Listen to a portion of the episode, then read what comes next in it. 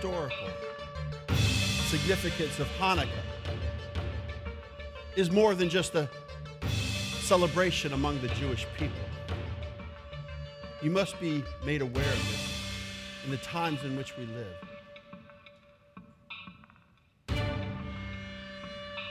This particular holiday falls on the 25th of Kislev in the Hebrew calendar.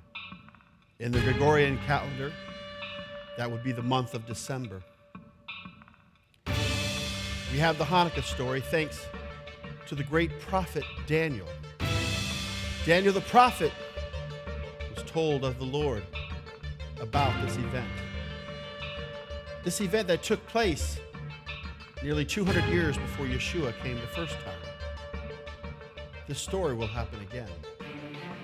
This is a story about the desecration of the land of Israel, the people, the altar, and the temple. But once again, this is a story about a remnant. A remnant that rededicated the land of Israel, that rededicated the people that rededicated the altar and the temple of Yahweh. This is a story of rededication. Hanukkah means dedication. And so we have to ask ourselves a personal question What are we dedicated to? What are we dedicated to? Once again, the times in which we live, this particular holiday season, whether Jew or non Jew, the story of Hanukkah will play out again. Will you be caught up in all the trappings of the holiday? Or will you be sober and vigilant in the rededication at that age? Only time will tell. Once again, historical significance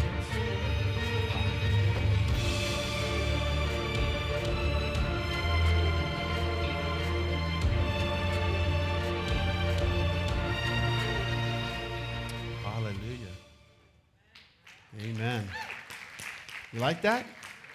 Did I get your attention? That's how you open up your teachings. See, some of you are kind of nodding off on me. Got to bring you back to reality. Amen? Because there's just a lot of things happening, and, and I just want to I want to encourage you that I want you to be caught up in the right things. I don't want you to be caught up in the cares of this life. It will choke out the word.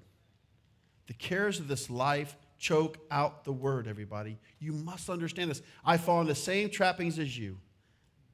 That complacent spirit is no respecter of persons. And so, in this, in this holiday season, in the times in which we live, we have to really share about what we're for, not what we're against. And so I'm excited because I know that when I get into the Word, the Word gets into me. And you can take the Word and put it through the fire, and it will stand the test of time. It will stand the test of the fire. And I'm just as guilty as all of you with an opinion. We all have opinions. We always start out with, you know what I think? And that's where everything goes south. That's where everything goes wrong.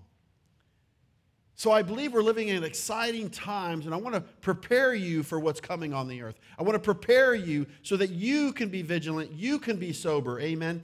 This victim mentality has got to go. I pray to the Lord all the time Lord, I'm not entitled to anything, I have no entitlements. Amen. The first thing I would ask of the Lord if I was entitled something is well behaved children 24 hours a day, seven days a week. I would ask nothing of myself, just the entitlement of peace with the children. See, the scriptures say, and I don't have to go there, in all you're getting, get understanding. So as I wake up every day, I want to understand. I want to understand how I operate. I want to understand my faults and my my you know, my strengths. I want to understand my marriage and my kids. I want to understand this church. I want to understand the Lord and His Word. I want to understand why people do what they do around me. I want to understand. And all you're getting, get understanding. And, and so we are living in exciting times. And there's a lot of, you know, smoke and mirrors, a lot of distractions. Amen. There's the Grinch that stole Hanukkah running around. And so we can get caught up in, in, the culture and in the holiday season in the wrong context. But I think at this time you should really enjoy yourself. I believe this time is special. I'm just going to share this right out of the gate because I believe Yeshua, Jesus, was conceived at this time. Now, it's a theory. I love what the Father has done because we cannot declare the exact date of his birthday because it's not given. You could guess December 25th. Why not? There's 365 days in the Gregorian calendar. But if we do like a CSI Jerusalem, we could put some clues together and really probably come up with that chances of him being born on December 25th is real slim. The odds aren't really in your favor. But see, that's not the real issue right now. Because when I share the Hanukkah story with you, it's going to make sense for all of us. And so we're going to, we're going to get into the historical significance of Hanukkah. And I want to educate you because I've had the opportunity of understanding Hanukkah for 20 years, and I could give you my top 10 list of why we celebrate Hanukkah and all of that, but I'm just going to lay out to you in this hour the historical significance of Hanukkah. It's historical, amen? Hanukkah happened. It's not a myth, it's not folklore. Hanukkah really happened. So, Hanukkah is the Hebrew word for dedication. Hanukkah is the Hebrew word for dedication. If you look up the word dedication, you're going to see Hanukkah. You could spell it any way you want. Have you ever seen that? C H H in the beginning. That's what, what's cool about Hebrew words. You can spell them any way you want, just, just say them right. Hanukkah means dedication. So the story of Hanukkah took place from around 175 to 163 BC in the land of Israel. In the land of Israel the story of Hanukkah took place. Let's look at the story. Let's look at this story. A small army of devout Jews, known as the Maccabees, rebelled against their Greek Syrian rulers, eventually overcoming them. The holiday commemorates the rededication of the temple in Jerusalem after it was defiled. Isn't that a cool plot? Something's taken away, something's desecrated, right? Something's contaminated and destroyed and, and brought down, and, and it's brought back to life and restored. Isn't that the coolest thing? Amen.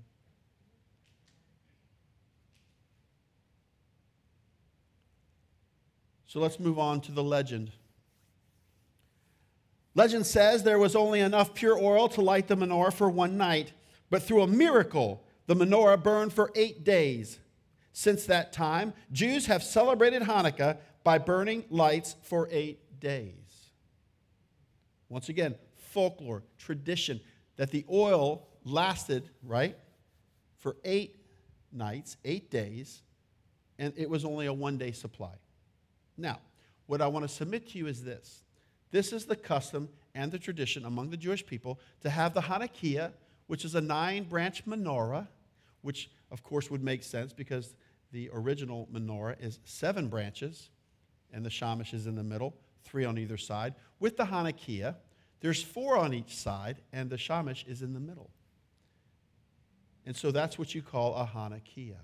Now, just to let you know, if you took out the miracle from this story of Hanukkah, you still have a story. Not all customs and traditions are harmful or can hurt you. I don't personally believe that lighting candles in the Hanukkiah is going to hurt anybody unless you leave the candles burning and you go to bed. Yeah. Then there could be a fire. But all I'm submitting to you is this. This is why we do the Hanukkah. This is why we would light the candles, is because how many of that we associate, how many of that we can relate to the Jewish people as a, as a, as a congregation? We can actually relate to them. And so that's another reason why we, of course, would, would celebrate Hanukkah. You know, and in hindsight, you're going to learn a lot, but we have a lot more to learn. Uh, I'm just going to scratch the surface, but this is a fascinating study in and of itself. You can go down so many avenues, so many rabbit trails uh, that time doesn't permit me to do that. But uh, I just want to encourage you to study it for yourself because it's quite fascinating. And uh, next week, we're going to be looking at the prophetic significance of Hanukkah. So this story took place, it was prophesied, and oh, and by the way, it's going to happen again. Okay? How many of you love prophecy? It's one third of your Bible. Hanukkah is prophetic. Ooh, bust that out of the gift package. I have a present for you. Happy Hanukkah. It's going to happen again. How about some sources for the Hanukkah story? Let's look at some sources. You can find the historical account of Hanukkah in Daniel 11, verses 21 through 35, and in the book of Maccabees 1 and 2. Josephus, the Jewish historian, also gives an account of the Hanukkah story. Okay?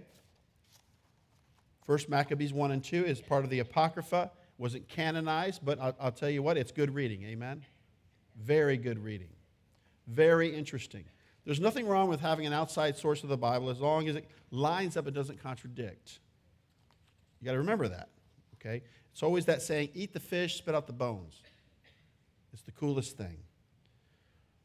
So, Hanukkah is celebrated for eight nights, and it begins on the 25th day in the Hebrew month of Kislev, which is, of course, this year in 2016, December 24th to December 31st. Isn't that the coolest thing? We're just slapping the Gregorian calendar right in the face. It's not Christmas Eve, it's the first night of Hanukkah.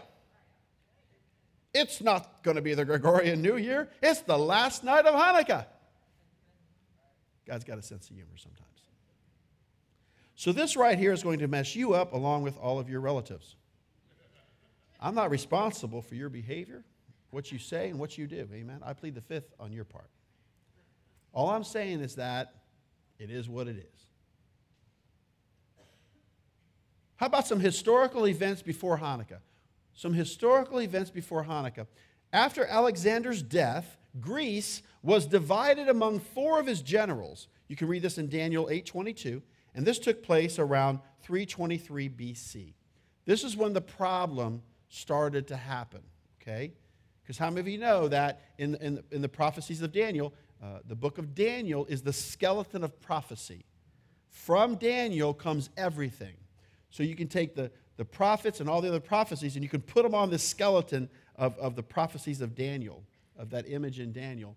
And then you can understand prophetically truly where we're at. Because the first kingdom is what? Babylon. Remember the head of gold in the book of Daniel? It's the head of gold, the Babylonian Empire. Then, of course, you go into the chest and arms of silver, which, of course, represents the Medes and the Persians. How many of you understand that? But when you get into the the, the belly and the thighs of brass, what kingdom is that? Greece, the Greek Empire, okay? So it's from this area of the body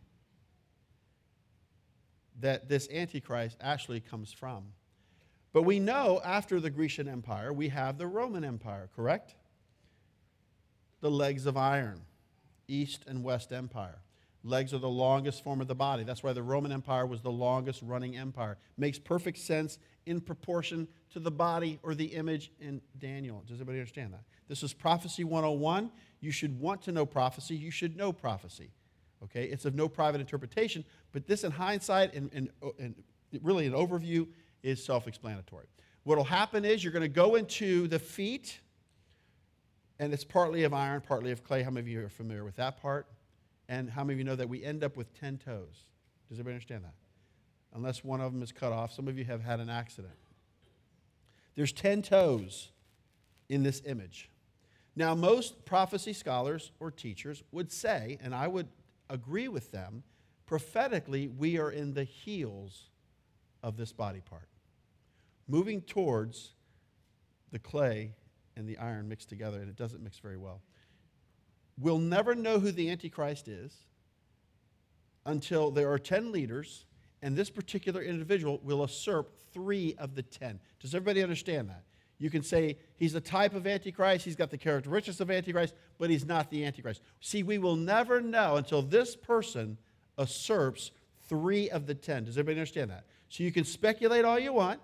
There's been a lot of types of Antichrists, but there will be one in the last days. I believe right now in the earth, the stage is being set for the Antichrist. How he's building his body is through the internet. This is how the Antichrist is building his body. Now, he'll be the head. He's a false head. How many understand what I'm saying? Wow, this isn't even part of my notes. I'm going there, folks. I'm going there. Is the internet a bad thing? No, but it is called a web. The World Wide Web. So, so are you mature enough, smart enough to maneuver the web without the spider sucking the blood out of your body? Because you know when you vibrate the web, the spider comes running to the vibration. So I'm just warning you. Just because you have all this technology doesn't mean you benefit. Okay? So you have to be cautious. So let's look at Alexander's four generals. Lysimachus, he took Thrace and Bithynia. Cassander, he took Macedonia. Ptolemy I Soter, he took Egypt. And of course, Seleucus uh, I Nicator, he took Syria. Once again, Alexander the Great's siblings, uh, his, his children were, were poisoned, killed. Amen? So the four generals uh, divided. You can see that in the book of Daniel. So let's ask ourselves the question why did Israel have to suffer after Alexander's death? Why did Israel have to suffer? The country of Israel is located between the country of Syria to the north and Egypt to the south. Is Syria in the news today? I don't know about you guys, but to have a civil war going on five years, how many of you know there's probably a stronghold over Syria right now? How many of you know there's probably a principality, a ruler, right, of darkness or of the air over that area of Damascus and Aleppo? And how many of you understand what I'm saying? The kings of the north and south were constantly fighting each other, and Israel was always a victim of these wars. Now, currently, there is a vacuum for leadership in Egypt, but they're still at peace with Israel. How many understand what I'm saying? So, Syria to this day is not at war with Egypt. But once again, I want to remind you that the population of Egypt right now is 90 million people. So, if they have a bad hair day, they could do some damage. Egypt could do some damage. So, all of North Africa is, is a very troubled area. How many of you understand what I'm saying? Have you ever heard of Benghazi? Has that been brought up in the news? Was there a tragedy in Benghazi?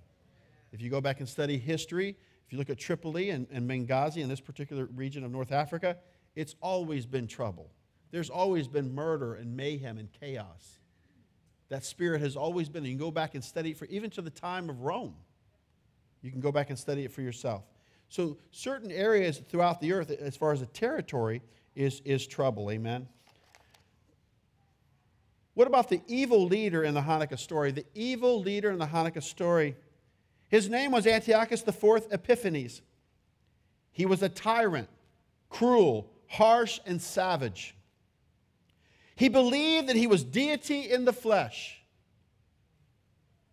In 171 BC, he came to, to the Seleucid throne in Syria. He believed that he was deity in the flesh. I want to submit something to all of you, and I'm making this statement, and I believe it with all my heart. I believe we live in a culture of little gods all around us. Little gods just running around. That life is going to go the way I want it to go, and I'm going to do what I want to do, and I'm going to say what I'm going to say, and that's just the way it is. Little gods running around. How many of? We're not God. And so when things don't go your way, you turn into this little God, you know. How could my tire be flat? What, you want somebody else to have a flat tire? How come my kid's sick? You want somebody else's kid to be sick? So we get this attitude, we, we get this, this haughtiness in our hearts. And I love the church, I love the community because it, it allows us to humble ourselves. Amen. I'm always humbled to just to come in here. Amen. Humbled to just come in here and worship the Lord and and, and, and receive him. Amen. So, Antiochus Epiphanes and his dealings with Israel, you can find this reference in Daniel 11, 21 through 35. Don't be intimidated by prophecy. It's okay to look at commentary, let Scripture interpret Scripture, and get a perspective. Uh, I would recommend even downloading this off Bible Gateway in the Amplified Version. Really opens up to an understanding and, and putting it all together. And once again, you can do that because it's in hindsight. How many understand what I'm saying? Daniel 11, 21 through 35, it's in hindsight, rightly dividing the Word of God. And that's what we want to do. And, and I'm telling you, we need Bible revival, everybody. We need Bible revival. You should always be bringing your Bible, always taking notes. That's what's missing in this culture. We need Bible revival. We need to get excited about the portions of Scripture. We need to be reading it and understanding it and chewing on it. Do you understand what I'm saying? It's not just going to come to you. The Bible doesn't just come to you, you go to the Bible. You reap what you sow. We read the newspaper, emails, all this stuff. We're hooked on our phones. I know it. I, I know it. It's like crack cocaine. They've already proven that we are addicted to our phones. Where's the balance? Why can't you be addicted to the Torah portions? Why can't you be addicted to the Word of God? Because it's easier to feed our flesh than our spirit.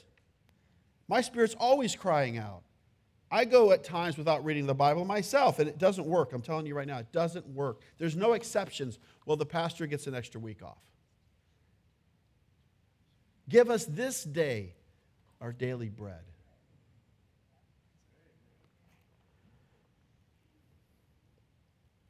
Look at Daniel 11 21. We're going to go right out of the gate. Isn't that the verse that's on your program? And in his estate shall stand up a vile person to whom they shall not give the honor of the kingdom, but he shall come in peaceably and obtain the kingdom by flatteries. Now, stop and look at the landscape today. Stop and look at our government. Stop and look at the political process. Stop and even look at Europe or the country of Turkey or whatever it is. Life's about who you know, amen? obtain the kingdom by flatteries. So he's not going to just get the position that he really wants. He's going to have to give flatteries. He's going to have to give favors. Does that sound familiar? Basically, he shall obtain the kingdom by the lobbyists.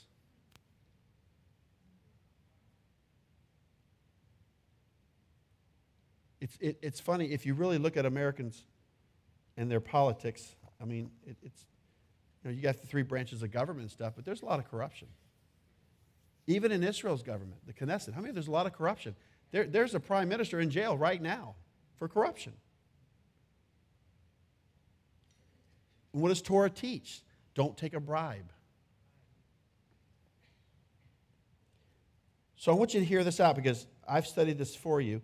It, it's fascinating. It, it's in layers, but it's, it's incredible how, how we can go back now and look at this. When Seleucus IV Philopator died unexpectedly, he left two sons behind.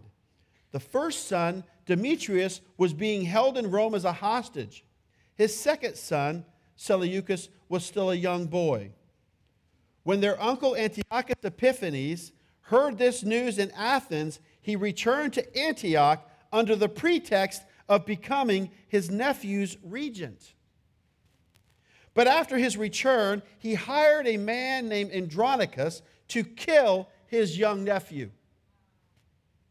Then he put Andronicus to death on a charge of treason, and he himself took the throne. Now, let's ask ourselves a question, and, and I think this could even happen in a church government setting as well.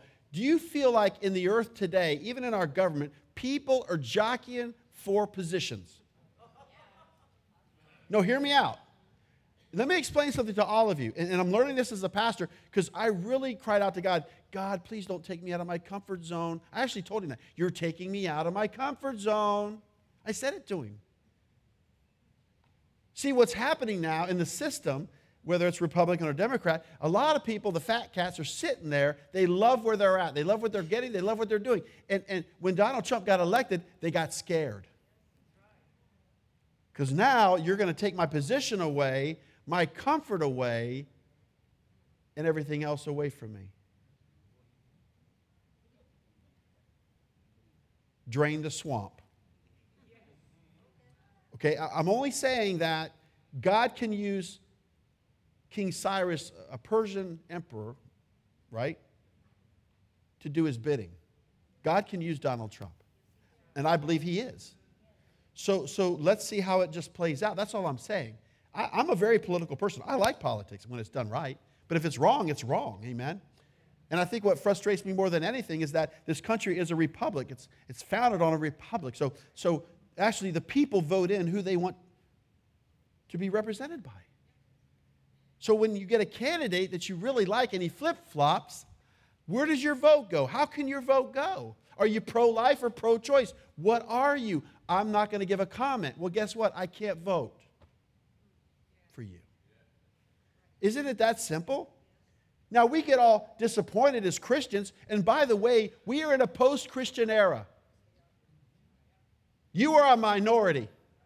If you have values and morals and you believe the Bible, you are a minority in the earth today. You are a minority, period. So if you're upset with the government, it represents America. Don't be disappointed. We're in the kingdom of God. We have the Torah. We got something better than American government. We have the Torah. We can live better than the Constitution or the Bill of Rights. We can live better than that. And I'm sorry, but the Torah makes everybody better if it's done right. But this is how God works. It's not bleak and doom and gloom and doomsday preppers out there. Are you kidding me? We're going to thrive. We're not going to survive. We're going to thrive. We're going to do great exploits. It says that we would return us and our children. That's what the Bible says. We get the blessing of Abraham, Isaac, and Jacob. It goes right down the line. I was sharing that last night with my family. We're here to represent the kingdom. Why are we going to be in Lake Okeechobee in a commune. You're a light on a hill, folks. You're a light on a hill. You're, God, you're, you're God's gift to the people. You're a gift to the people, even those that are indifferent. Obtain the kingdom by flatteries. Nothing's changed, everybody. Nothing's changed. What is that saying? Flattery will get you everywhere?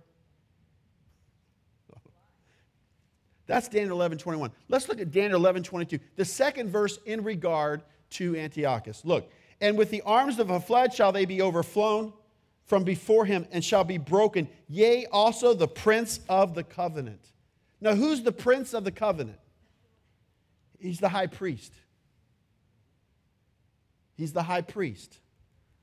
Second Maccabees chapter 4, verses 4 through 10. This is why it pays to be Catholic. That's all I'm saying. It's to my advantage. I'm telling you. Paul used his citizenship of Rome. I'll pull out the Catholic card on you. Look at, look at this. Look at this. Now, this is interesting. Now, let, hear me out. This is in hindsight. We can discover this. It's public records. The high priest of Israel was deposed by Antiochus, and Jason, his brother, was put in his place because he offered him a great sum of money. Second Maccabees chapter 4, verses 4 through 10. The agreement between Antiochus and Jason, the new high priest, was broken. The high priest position was given to Menelaus, his younger brother, who gave more money to Antiochus than Jason did. Oh, and that's your church. That's the priesthood. Let me ask you guys a question. The first time Yeshua came, was the priesthood corrupt? Now, I'm not going to throw the baby out with the bathwater. But how's the church looking today? Is the church strong and vibrant? Is there a spirit of salvation in our young people? No. No. There's reality, folks. I'm telling you. You're waiting for revival? That's when Jesus comes back. The Bible talks about a remnant. And we're that remnant. But it's good to be the remnant. Wide is the path that leads to destruction. Narrow is the way, amen? Narrow is the way, everybody. I'm telling you, man, the father, my father in heaven, he's jerked a new one in my tail. I'm telling you, he don't, give, he don't cut me no slack. He gives it to me. I mean, you know, I, I, read in here about these men and women of God and the fire of the Lord and dread of the Lord came upon them. i have experienced this, people. I'm telling you, I, I, I, shudder when he reveals things and shows things to me. I, I literally freak out and scared to death. Like, Lord, you know, I, I have to go down in like a fetal position because I am so terrified at, at what God is showing me. And it's not a, a fear of, of, you know, incompetence or anything. It's just that, wow, Lord, this is real. This is really going down. And I, it breaks my heart. It breaks my heart. Now look, look at Daniel 11, 23 through 24. Let's read it together. And after the league made with him, he shall work deceitfully, for he shall come up and shall become strong with a small people. He shall enter peaceably, even upon the fattest places of the province, and he shall do that which his fathers have not done, nor his fathers' fathers. He shall scatter among them the prey, and spoil, and riches. Yea, and he shall forecast his devices against the strongholds, even for a time.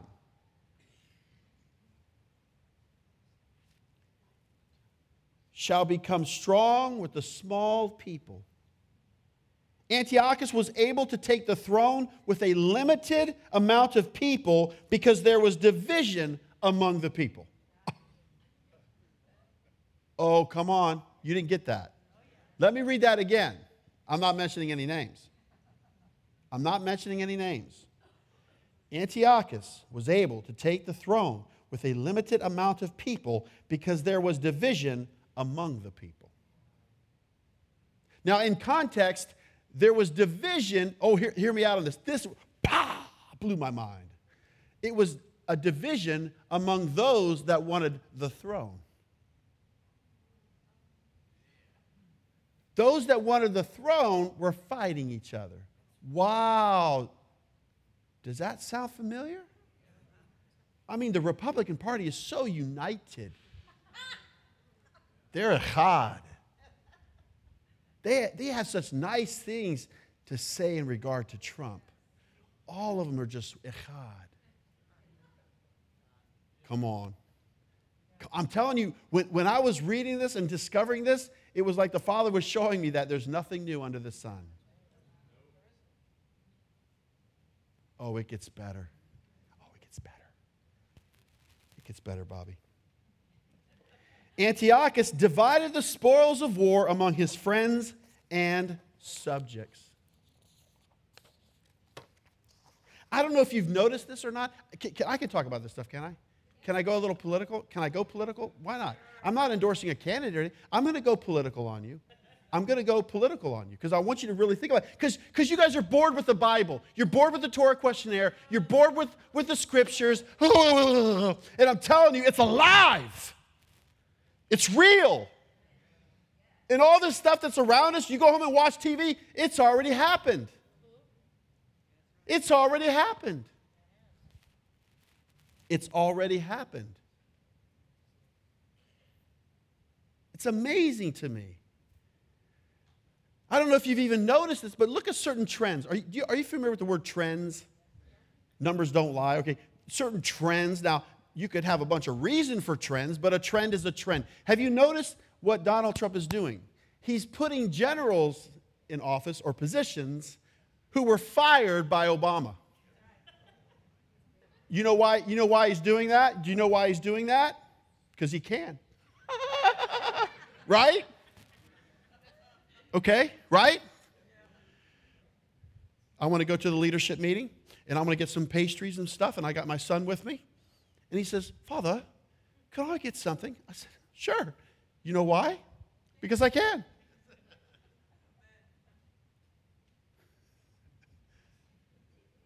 I do. I sit back in my bed and I laugh. I laugh. I go, Lord, this is really a circus, this life today. This, it's free entertainment. They're still trying to figure out the election. They're still trying to find votes. Where are the votes? Where are the votes? Where are the where are, where are the where, are the where are the votes? Where's the illegal aliens? Where's their vote? Is there votes in here? It's ridiculous. But look at this Antiochus versus Ptolemy of Egypt. Here we go, the north versus the south. Oh, come on, Daniel 11, 25 to 27. Ooh, we're, we're cruising now. Don't you love prophecy? Isn't prophecy fun now? Let's read Daniel 11, 25 through 27 together.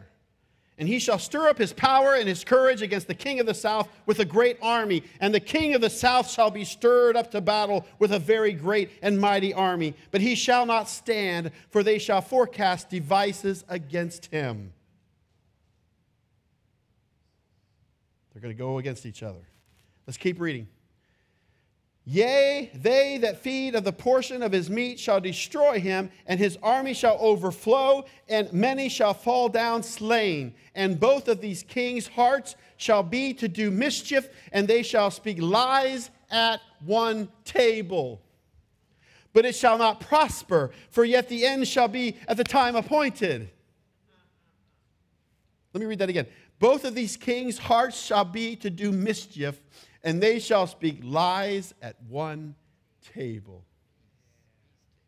Now, I don't want to get in trouble, but at this time, I would love to put up the picture of Trump and Romney having dinner. You know, you see, you, you read this Old Testament, oh, I'm telling you, there's nothing new under the sun. Because an enemy enters somebody's heart, it's just like he entered the hearts of the past. And I'm not, I'm not one to say yay or nay, but some are speculating. Trump is setting Romney up because he did him so wrong. He's going to lead him along and then he's going to blind date gone bad. It's going to get revenge. You can speculate all you want, it's a rumor. So Antiochus attacked Egypt conquering all but Alexandria and capturing King Ptolemy to avoid alarming Rome. Oh, here comes Rome now. Antiochus allowed Ptolemy sixth to continue ruling as a puppet king. Upon Antiochus' withdrawal, the city of Alexandria chose a new king, one of Ptolemy's brothers, also named Ptolemy Eighth, Euergetes. Instead of fighting a civil war, the Ptolemy brothers agreed to rule Egypt jointly. Interesting, isn't it? We're moving on down the line, aren't we? We started with Daniel 11 21, and now you have graduated to Daniel 11 28. Let's read it. Then shall he return into his land with great riches, and his heart shall be against the holy covenant, and he shall do exploits and return to his own land. Now, his heart is against the holy covenant. Which covenant is that that his heart is against? Mosaic covenant, absolutely. Mosaic covenant. His heart is against the Mosaic covenant. And, and I'm telling you, I, I know this beyond a shadow of a doubt. I remember just praying, and the Father was just sharing with me, You see the earth around you? Do you see what's going on? I said, Yes, Lord. He said, This is why I have given you the Mosaic covenant. Because this is a sign that the spirit of Antichrist wants to take this from us. See, some people have willingly just walked away from the Mosaic covenant. It didn't get into their heart and their mind, and they've just walked away. Satan's like, but for us who persevere, we press into the Torah, and the Torah presses into us. That Torah doesn't bring life, it doesn't give you eternal life. Hear me out. Even Jesus said, You search the scriptures to find eternal life. You'll never find it in, in the letter of the law because why? Eternal life is in a person, Jesus Christ. But what the Torah can do for you is to separate you from Satan's camp. Do you like to be in bed with demons crawling all over you? Or would you rather be in a, in a holy place that is sanctified, set apart, protected and provision? Oh, and, and by the way, this is all throughout the Bible. I get a kick out of the Christian commentary when they talk about, you know, in Revelation, oh, look, the Jews are running for their life. Feel sorry for them. No, that's you running for your life. But by the way, if you go back and take that in context, there's provision and protection as they travel. It's your perspective. That's what it is. So we have been in the Torah portions going on 18 years. We are in our 18th Torah cycle. Amen? Remember what I said? Before God judges, he always gives a sign. And I'm telling you right now, when you come into a church like this and you see that Torah sitting in that ark, you better know that this is a sign of the last days. Because we are active, not inactive. If the Torah became flesh, I don't think it's been done away with. That's my personal opinion. Listen to this. I mean, this is so relevant for today. I, I mean, I'm just barely scratching the surface. So while Antiochus was busy in Egypt, right? Walk like an Egyptian. A rumor, a rumor spread that he had been killed. Jason, the deposed high priest, gathered a force of 1,000 soldiers and made a surprise attack on the city of Jerusalem. Menelaus was forced to flee Jerusalem during a riot. We don't have any riots today, do we? On the king's return from Egypt in 167 BC, enraged by his defeat, he attacked Jerusalem and restored Menelaus after executing many Jews. You can find this in 2 Maccabees chapter 5 verses 11 through 14. Now, the latest topic today is what? False news today. False news today. Oh, I get the news, but now I got to go over to this website to see if it's true.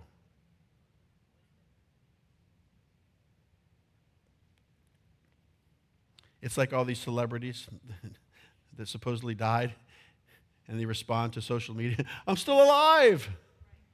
I didn't die. And, and I love this because why is this relevant for today? Listen, you can understand the parables of Yeshua and know that it's Torah that he's speaking to us about. But once you get past that, I think we need to look at the, we need to look at the uh, warnings of Yeshua. Yeshua warns us, doesn't he? I mean, it's like a plague out there. It's a plague. In 24, verse 6, and, and here's Yeshua's words, and you shall hear of wars and rumors of wars. See that ye be not troubled, for all these things must come to pass, but the end is not yet. It's all about these birth pangs. Everybody understand what I'm saying? Amen? So we have to make sense of it all. Look at Daniel 11 29. Let's go to there. Let's read it. At the time appointed, he shall return and come toward the south, but it shall not be as the former or as the latter. He shall come toward the south, but it shall not be as the former or as the latter. Something's going to change now, and then we're going to discover that. Look at Daniel 11:30. Let's read it together. We're still in Antiochus. For the ships of Shittim shall come against him, therefore he shall be grieved and return and have indignation against the holy covenant. Indignation. So shall he do. He shall even return and have intelligence with them that forsake the holy covenant.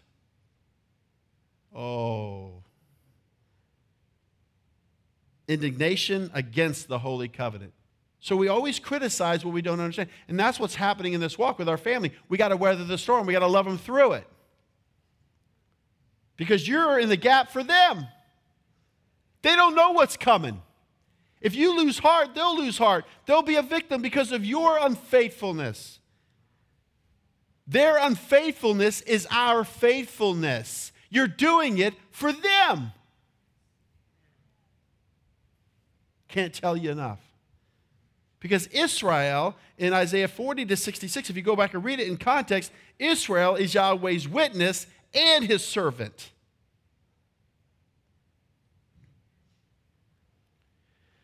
So Antiochus, he led a second attack on Egypt. But before reaching Alexandria, his path was blocked by a single old Roman ambassador named Gaius Popilius Laelius. What a name.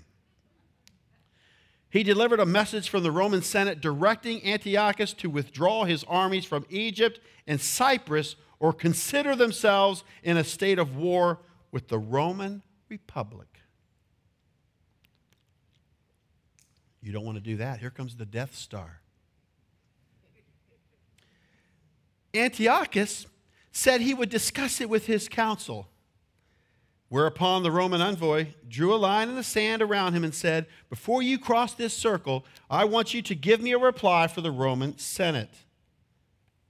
Implying that Rome would declare war if the king stepped out of the circle without committing to leave Egypt immediately. Weighing his options, Antiochus decided to withdraw. Amen? Smart move, right? So let's think about this now. Keep this in context. So, what was Antiochus' desire? What was his desire?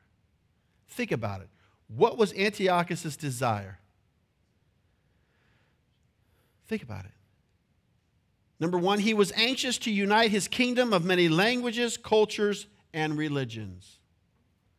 New world government, new world religion, new world financial system. Amen. How dare you do the Brexit?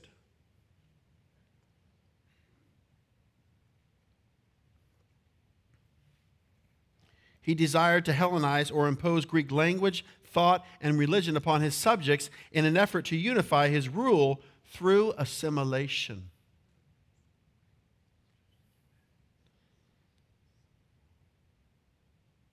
So there were two factions in Israel. There were two factions in Israel. And you can even see this today. I'm telling you, this is incredible. This is unbelievable. It's so relevant, everybody. And so we got to we got to get out of the muddy, muddy waters. Amen. There were the religious faction. They desired rule by the Ptolemies in Egypt, since the, that dynasty did not seek to Hellenize its subjects. They honored the covenant of Yahweh and were committed to preserving the pure worship of the God of Israel. So if you see the trouble in Syria today, Antiochus was a Syrian. Does everybody understand what I'm saying? Look at what Assad is doing in the civil war for five years. He will not let go, he will not step down. He is just tenacious. Do you understand that? The two factions in Israel continue. What about the secular, not religious, not connected with the church? Did you know that that's what it means in the Webster's Dictionary? Do you know that secular in and of itself is not bad? Do you understand that? It just means not connected with the church. Now, the Progressive Hellenist Party, they included many of the aristocracy who had little concern for the faith of their fathers.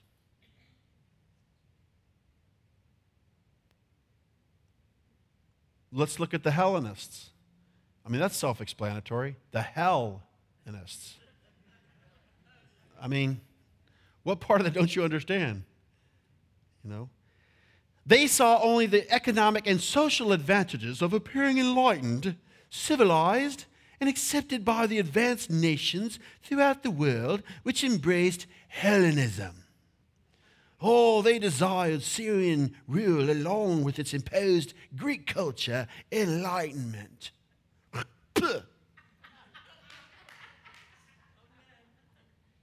let me tell you something Hellenism promotes a bigger and stronger economy.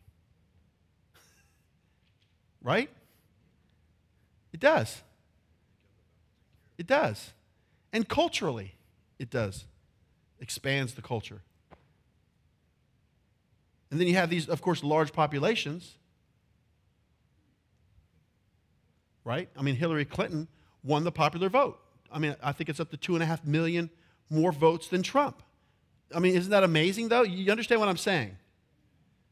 So the Democrats know, and I'm not against Democrats or Republicans, I'm not saying that, but what I'm saying, if you go back and look over the Electoral College or the map and you look over the votes in the states, it's, it's, it's mind boggling that the whole state is red except for the quarters blue and blue wins. Why? All you have to do is get the majority and you win the electoral votes. Didn't work for the Democrats this time. It didn't work. And, and they've already said that everything is cyclical. You could only have eight years of something, then you got to get rid of it. You know what I mean? I mean, eight years of Obama, we're done. Adios, amigos. Right? Eight years of the Bushes. I mean, you're, you're, you know, you're done. You're toast. Stick a fork in them, they're done. So it's kind of cyclical in nature. Does everybody see what I'm saying? Isn't it true? I mean, it's, it's, right, it's right there. God's in control. I love this teaching. Continuing on with these Hellenists. This group willingly forsook. The Greek word means to apostatize or abandon the holy covenant. First Maccabees 1:15. See, I want to get better at the Torah. I don't want to share the Torah. Do I get to? Yeah. Does God give me an opportunity? He could, but I'm going to tell you what I'm hearing from people. Boy, I'm glad I don't have to do all those things you're doing. And I said, I feel sorry for you because I'm free. I'm freer now than I've ever been because I don't play Russian roulette with God. I know what my Father likes and what He doesn't like. I know what sin is because I discovered it in the Torah. So you go ahead and just play Russian roulette because the gun's going to go off. See, it, it's a personal choice, it's an obedience contest, it, it's, it's not a pride contest. I'm smarter than you, I know more than you, I'm closer to God than you.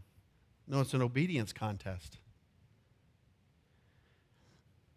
Continuing on, so Hellenism was far more than just Greek philosophy and ordered society. It was built around Greek religion. It deified nature, created a pantheon of mythological gods, promoted widespread immorality in the worship of those gods. Now, listen to me. I'm very aware of the culture. How many of you that Greek mythology is real popular right now? Isn't it? Have you ever heard the term hybrid? I kid you not. I mean, you know, half man, half God. Come on. Percy Jackson and all this stuff, okay? And, and I think we should be educated on Greek mythology. I think you should study it. There's nothing wrong with that. And it was so funny. I remember going to Publix, going up to the entrance there, and I see a sign hybrid sushi. Come on, have you ever seen that sign? Hybrid, I don't know what that is. I didn't even pursue it. Doesn't sound good to me. Is it sushi or is it not sushi? You know what I'm saying? So, what does Hellenism do? We have to have a universal culture. Oh, we got to all just be one. If that was true, God would have made one tribe. One tribe. No. There's 12 tribes. Amen? Socialism. God's not a socialist. Did you know that? I can prove in the Bible God's not a socialist. You know there's three different offerings that you can bring. Did you know that? If you're rich, you can bring the bull. Ah, middle class, yeah, here's a goat, here's a lamb. If you're poor, hey, I got two birds. Think about this. You reap what you sow. So if you work hard, you should enjoy that. God's a rewarder to those that diligently seek after him. Matthew 5, it's right there, the incentive. The incentive for that Torah is right in Matthew 5. Those that teach the Torah and live it will be greater in the kingdom than those that don't teach it or live it. I want to be greater in the kingdom. I'm jockeying for position. I tell my pastor friends, I tell everyone, I have meetings with people in my office. I want you to know I'm jockeying for position in the kingdom of God. I got to compete against this. Peter, James, and John and stuff, man, they're tough. That Jewish mother, she's a tough cookie, man.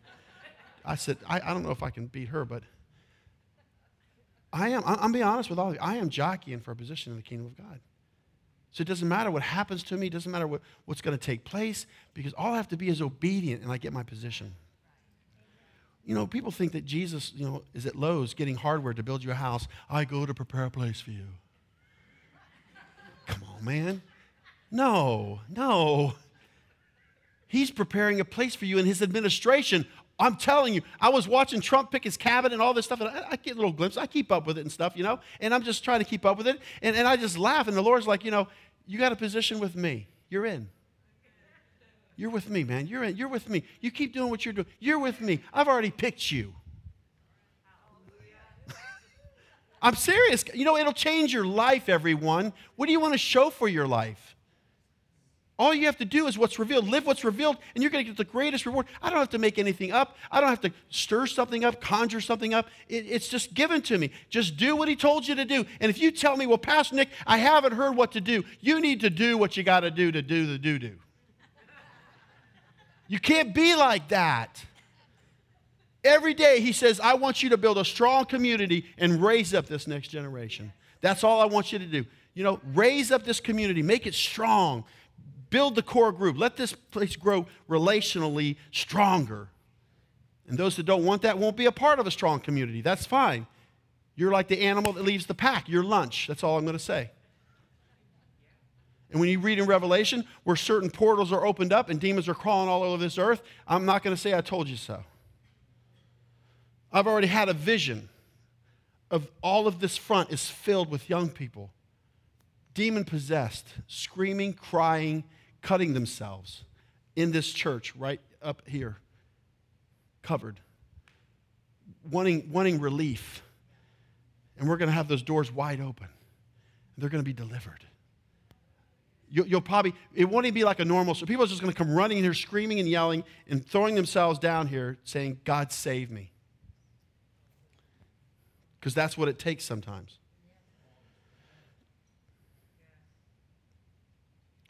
Now, listen, I'm telling you, this is relevant for today. Traditionally, as expressed in the first and second book of Maccabees, the Maccabean revolt was painted as a national resistance to a foreign political and cultural oppression. In modern times, however, scholars have of course, argued that the king was instead intervening in a civil war between the traditional Jews in the country and the Hellenized Jews in Jerusalem. According to Joseph P. Schultz, listen to this. Modern scholarship, on the other hand, considers the Maccabean revolt less as an uprising against foreign oppression than as a civil war between the Orthodox and reformist parties in the Jewish camp.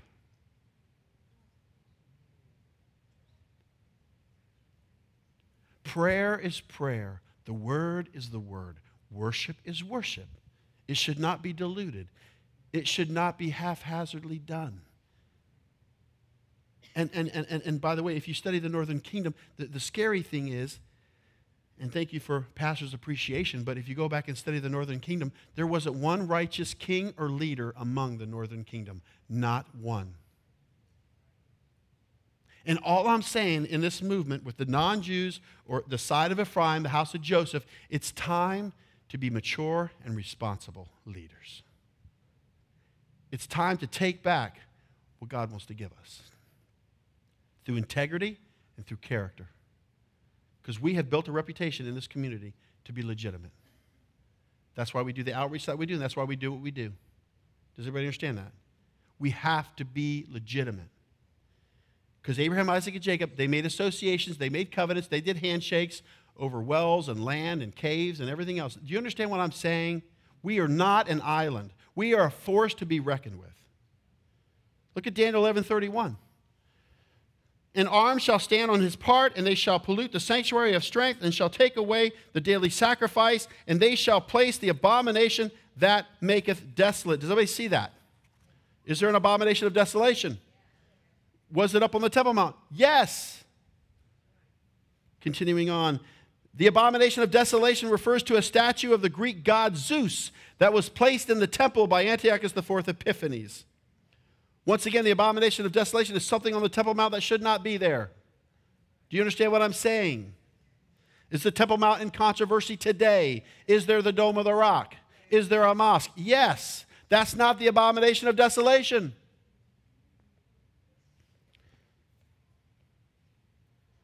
Now, the abomination of desolation by Antiochus was only a type and shadow of what is to come in the future with the Antichrist. Would you agree that the abomination of desolation took place almost 200 years before Christ, Yeshua? 164 BC, 175 BC. Would you agree? If we go to Matthew 24 in verse 15, come on, somebody. He's giving you the answers to the test. Seriously, that's how I feel. I've got the answers to the test. I got, and I'll cheat. I'll give them to you. I got the answers to the test.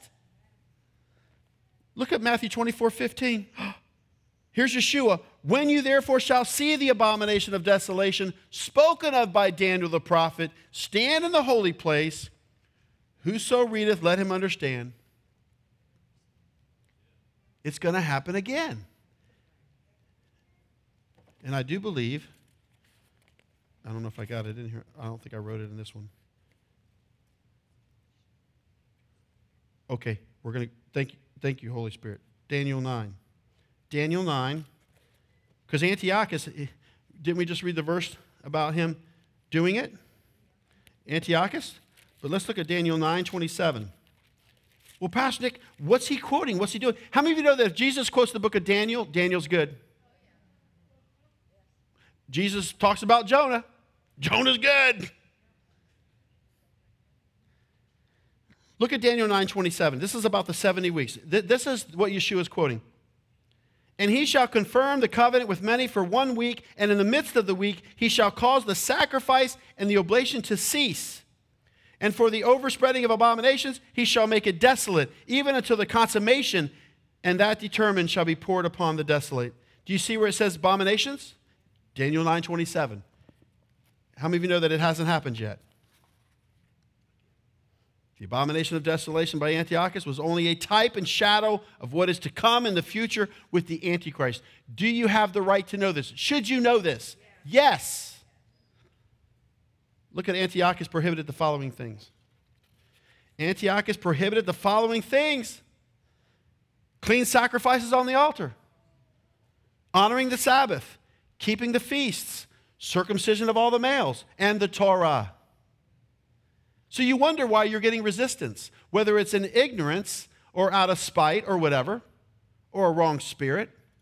You wonder why this is happening in your life. It's because Antiochus prohibited all these things. All of you are guilty right now. Did you know that? That Torah scroll being in our room, we're all guilty. And we're meeting on the Sabbath, and we believe in circumcision. You're all guilty. And as I was reading about Hanukkah and, and the prophetic significance of Hanukkah, historical, as I was beginning to research, I felt like a, a still small voice was like this You're the Maccabees. You're the Maccabees. You're the Maccabees. Wow. We're the Maccabees.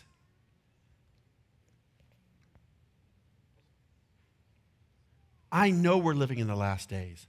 Because if we're getting all of this stuff and we're doing all of this, who's going to come to try to take it from us? Spirit of Antichrist. So if you're really not into your Hebrew roots, he's already got you. I'm telling you, man. People just got to be educated. Antiochus encouraged the following. What did he encourage? Idolatry, sacrificing of unclean animals, assimilation. Even the Jews are having a hard time.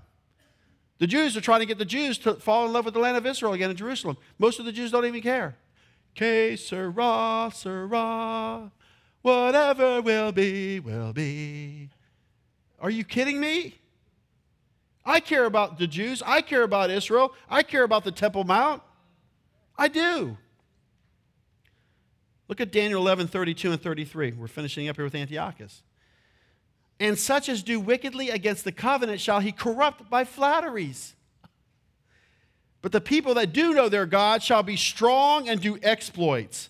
And they that understand among the people shall instruct many. Come on now. Yet they shall fall by the sword and by flame, by captivity and by spoil many days. It's not going to come easy. Hebrews isn't easy. It's not easy. If you're going to tell me the Hebrews of the Christian faith is easy, I'm like, you've got the wrong message.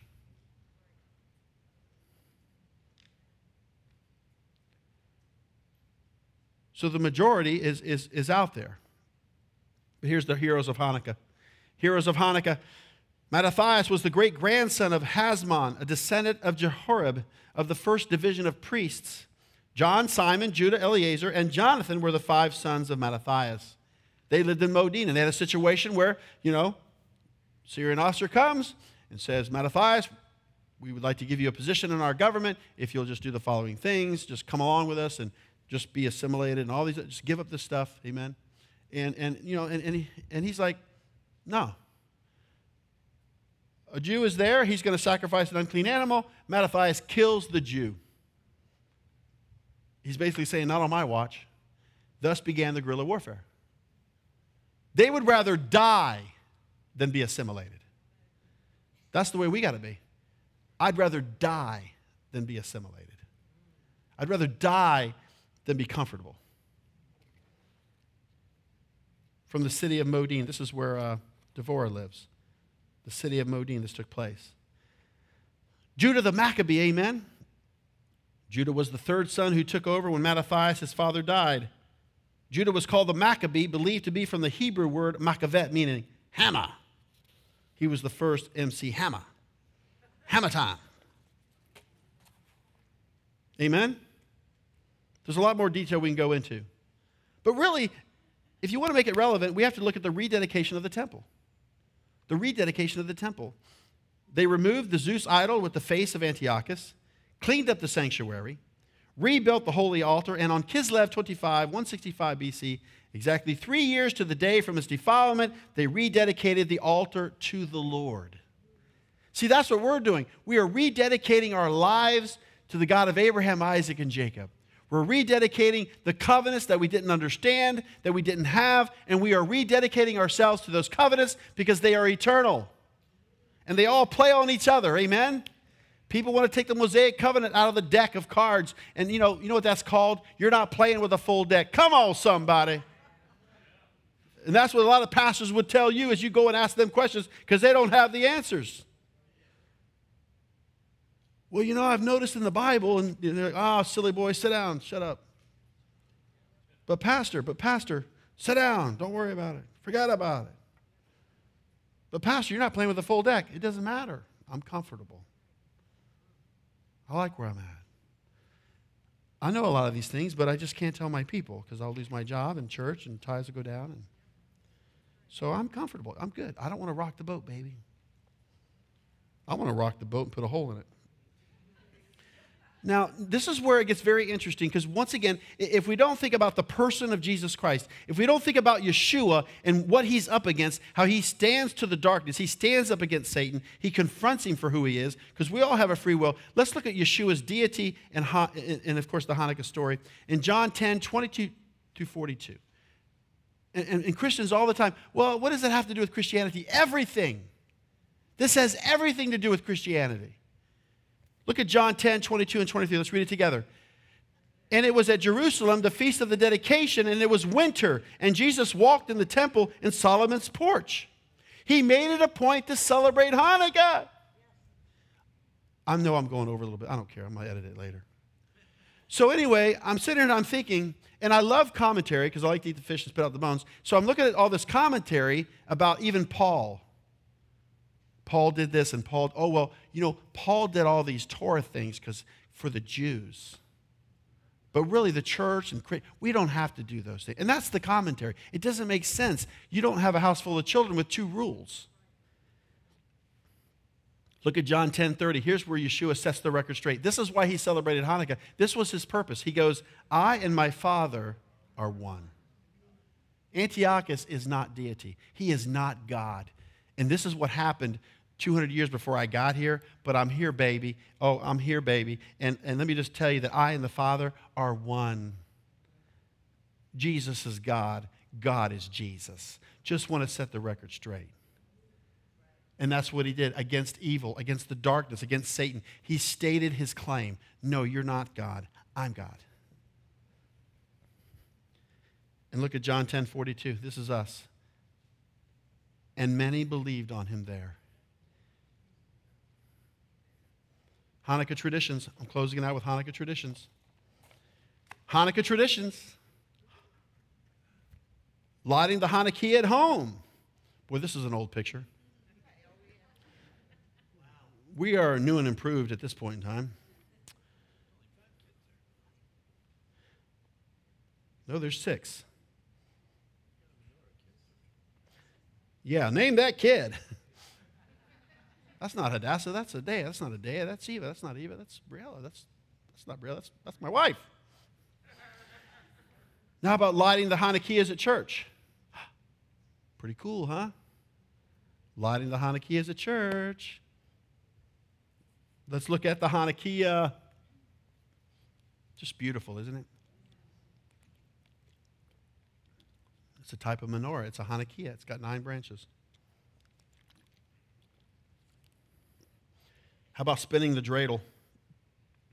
This is an interesting concept. You know, when Antiochus said, You cannot do Torah, you cannot have the Torah, you can't do Torah studies, you can't bring out the Torah, you can't be in the synagogue studying Torah. So, you know what the, the Jews would do? They would play these games and do Torah. And when the soldiers would come around, it looked like they were playing a game. They were having Torah study. So you spin the dreidel. Amen. And then, of course, we have the chocolate gelt. Special coins were minted in commemoration of the Maccabees. Amen because Antiochus, of course, had, has hit, he had his coin and um, went bankrupt. But there's no guilt in gelt. But please do not keep your gelt in a car in Florida, or you will have one big gelt. How about latkes? Now, oh, oh, oh. Oh, gentlemen, Hanukkah's for you, baby, because it's anything fried. I don't care if it's a shoe, man. That's going to taste good. I don't. I mean, you know what I'm saying? The fair, deep fried Twinkies, Oreos. It's all good, man. Just throw that tennis shoe in there, man. I'll tell you, the whole family will be fighting over it. Whoa, ho, ho, ho. jelly donuts and all that. Come on, gentlemen, get excited. Real simple, isn't it? Isn't that simple? Do those customs traditions hurt anybody? Are they blasphemous? Is, is it even heresy? No. Not at all. I remember when I went on the Temple Mount. Thank you, Holy Spirit. I remember when I went on the Temple Mount and I had to take my shoes off to go into the Dome of the Rock. I remember sharing the story with someone. They said, I would never take my shoes off. That's a form of worship. And I said, Well, then you won't go to see the rock. You will be outside and I will be inside. This is what we do, though. This is what we do. That's a form of worship.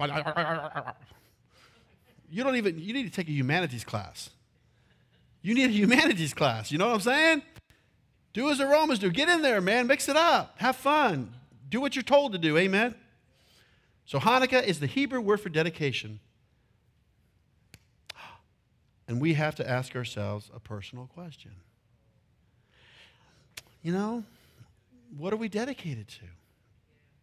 I know we all hit a bump in the road. I know we all feel down. We're not always on the mountaintop, and we get in the valley sometimes, but for, for crying out loud, be dedicated to one another, to the vision of this church. You know, when I met the Dryers, they changed my life.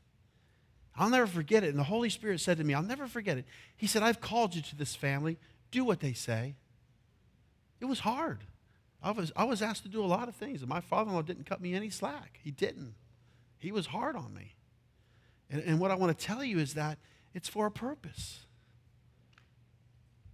You know, and, and, and God woke me up this morning, and so I get to do more for his kingdom. You know?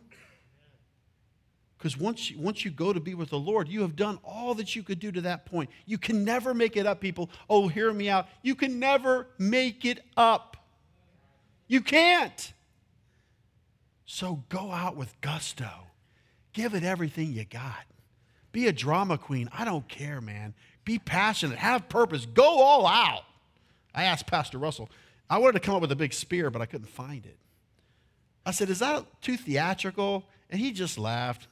He, he said yes in his spirit, I'm sure. But I told him what I wanted to do. I said, You know, I, I got to get people's attention because this is a real message. This is the real deal. Take it home. Don't just take my word for it, study it for yourself. Don't be intimidated by prophecies. I don't know how some of these are going to come to pass, but don't be intimidated. Go into it. Say, I want to know. I want to know. Don't be duped. Don't have a deluding spirit put on you. In Second Thessalonians, it talks about people are having a deluding spirit put on them because they, they wouldn't receive the truth.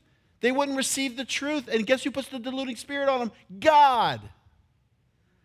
I've tried to reason with people and have me talk to people. It's they're just not there. They're in a deluding spirit. They will not reason with you at all. There's no reasoning. It's over. You walk away. It's a deluding spirit. So be encouraged. Next week, the prophetic significance of Hanukkah. Wear Hanukkah socks next week. I got some Hanukkah socks. I'm saving for Hanukkah because I'm going to blow them things off next week. I'm telling you, I'm going to blow them off.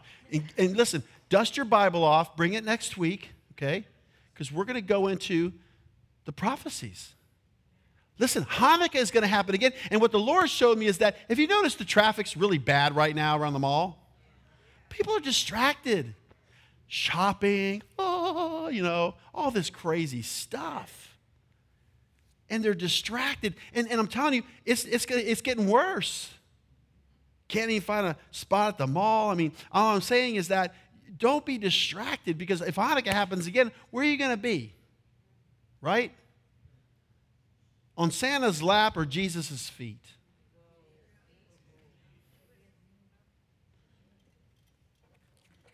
And I'm a little partial to St. Nick.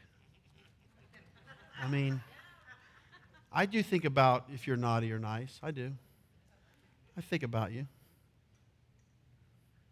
So, Father, we just thank you for your spirit and your presence. We should be excited about this stuff, Father. You, have given us this in hindsight. We can look at your word and, and learn and grow and, and wake up, Father, and get our priorities straight, get our house in order, get out of debt, take care of ourselves. Eat things in moderation. Encourage one another. Get into your word, Father. Make intercession. We get to do all these things, Father, because we are returning back to you. The word says that we would return, us and our children. And Father, I just ask you on behalf of Beit Tehillah, would you please tell the great patriarchs and the matriarchs that we respect them and love them and appreciate their story?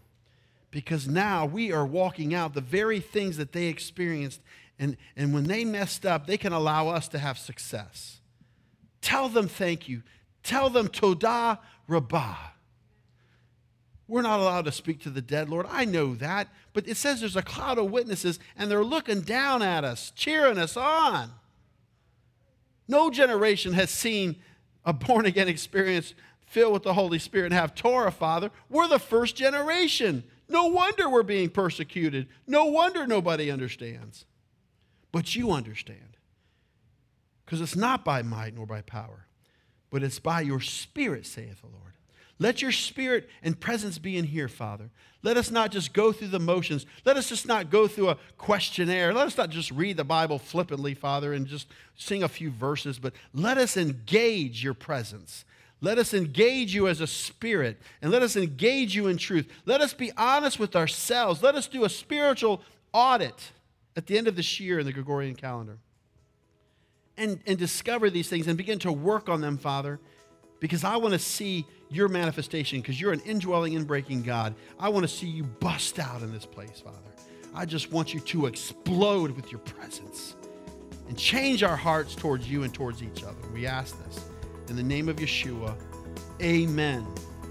Praise the Lord, everybody. Be blessed. Enjoy yourself.